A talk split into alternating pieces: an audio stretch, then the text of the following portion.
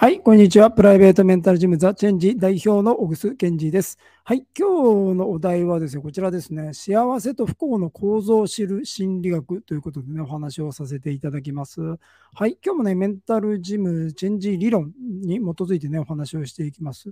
まあ、これどういうことかっていうとですね、要はね、僕らはですね、物事を見て判断するときにですね、知らず知らずのうちにですね、基準を使ってるっていうのお話なんですね。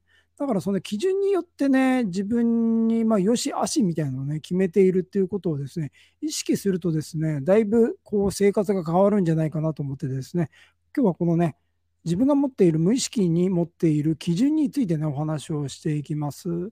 で、これね、基準ってね、別にそんな難しいことじゃなくてですね、まあ、例えばね、これエアコンってありますよね。はい。これもですね、結構明確なんですよね。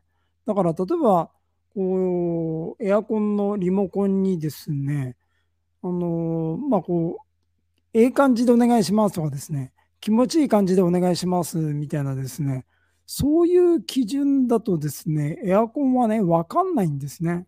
はい。だからね、あの、冷房で25度とかですね、はい、27、暖房にしてね、26度とかですね、はい、そういうふうにですね、あのー、結構この基準はね、具体だったりする。だから一番わかりやすいのはね、わかりやすくて一番流行ってる基準はね、お金になるかならないか。あいいとか悪いとか言ってるわけじゃないんですよ。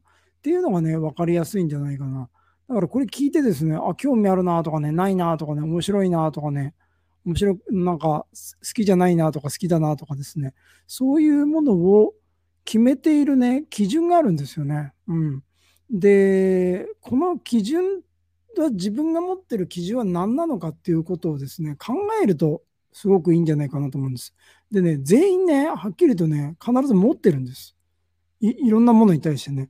持ってるんだけど、それをこう無意識になっちゃってるからですね、どっちかっていうとね、あのお金になるかならないかみたいなね、ところ自分のその短期的な快楽につながるかどうかとかですね、はい。あの、面倒じゃないかとかですね、そういうふうに基準がある。だからね、今の一番多く流行ってる基準はですね、短期的な損得と名誉と保身なんじゃないかなと思いますね。はい。まあ、短期的な、もっと平たく言うと短期的な利益と、うーん、まあ、一言で言うと損得かな。はい。っていうところがですね、基準になってるんじゃないかなと思いますね。でね、これ、チェンジ理論はですね、これ3軸っていうね、3つの基準があるんですね。その3つの基準をこう変えていくっていうことをですね、お話ししてるんですね。で、このチェンジ理論のね、3軸って何だっていうとですね、1つ目がですね、恐怖と信頼なんですね。うん。で、まあ今日はこの1個だけにしようかな。はい。この恐怖と信頼っていう軸なんですけど、だから最初にね、最初にこれがあるっていうことをですね、深くね、考えてもらうといいんじゃないかなと思うんです。自分はね、恐怖に基づいて動いてるのか、信頼に基づいて動いてるのかっていうね、ところだと思うんですね。で、結局ですね、その、恐怖に基づいて行動する。はい。まあ、こういう、なんか勉強しないとね、なんかお父さんみたいになっちゃうよとかですね、なんかありがちですよね。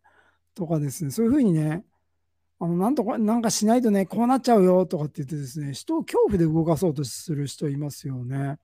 うん。だからね、はい、まあこれはね、恐怖っていうことが基準になっている。そしてそれが基準だとですね、どうなるかっていうとですね、やっぱりね、生産しようってあんまならないですよね。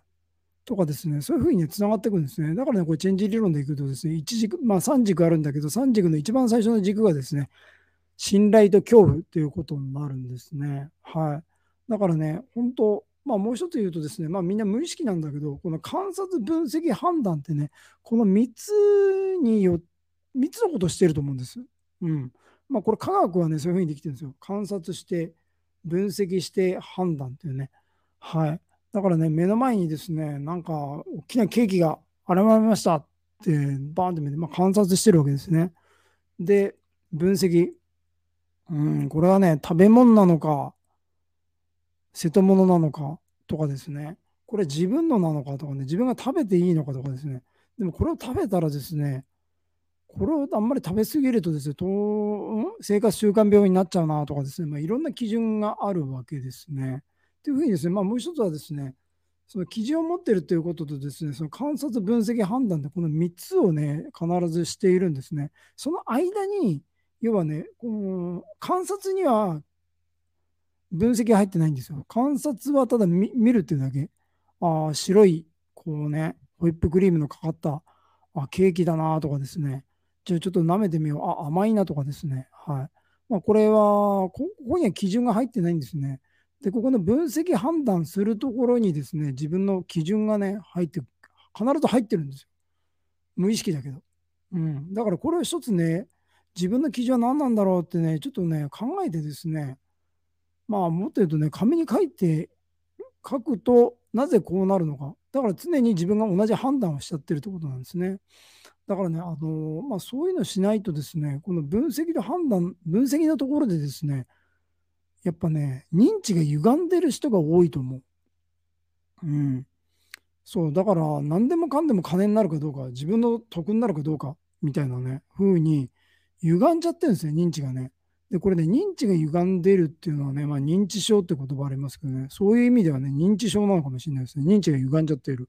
これ、認知症って何だというとですね、認知できないってことなんでね、要は、その白いケーキが食べ物なのか、もう排泄物なのか分かんないみたいなね、置物なのか分かんないみたいなね、脳をね、認知って言うんですね。だからね、この認知、この基準がですね、歪んでいるっていうのはですね、それぐらい歪んでる。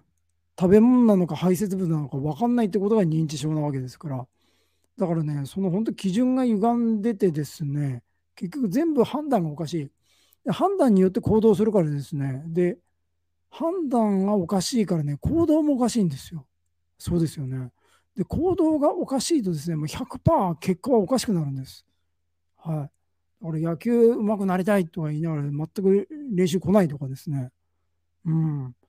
もうメジャーリーガーになってねとかって言ってるけど、ずるばっかするとかですね。これね、ずるばっかするっていう行動を取ったらですね、もう野球うまくならないって決定してるわけですよ。野球を練習しなかったら野球うまくならないって決定してるんですね。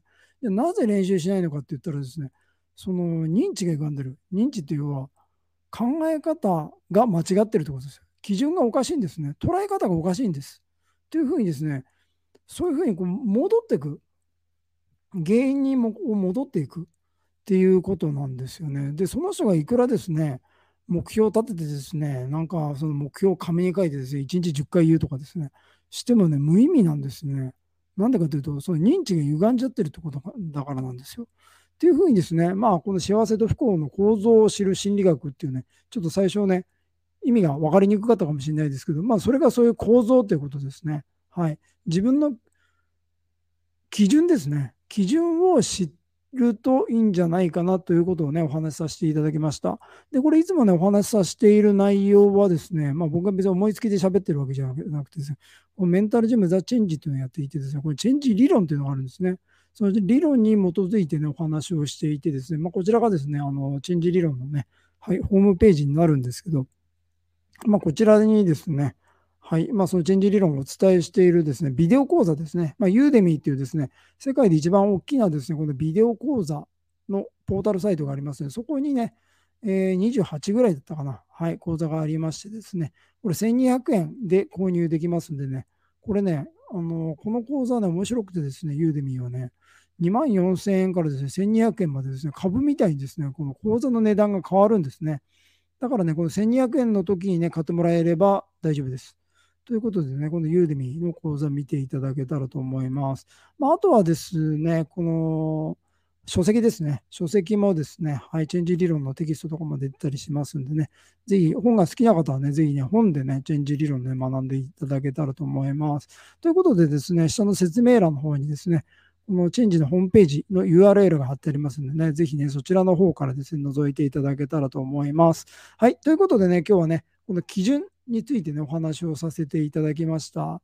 で、まあ、あの、1軸目がね、信頼と恐怖ということなんでね、また次回はですね、はい、この2軸目、3軸目のね、お話をね、させていただけたらと思います。ということでね、今日もね、最後まで聞いていただきありがとうございました。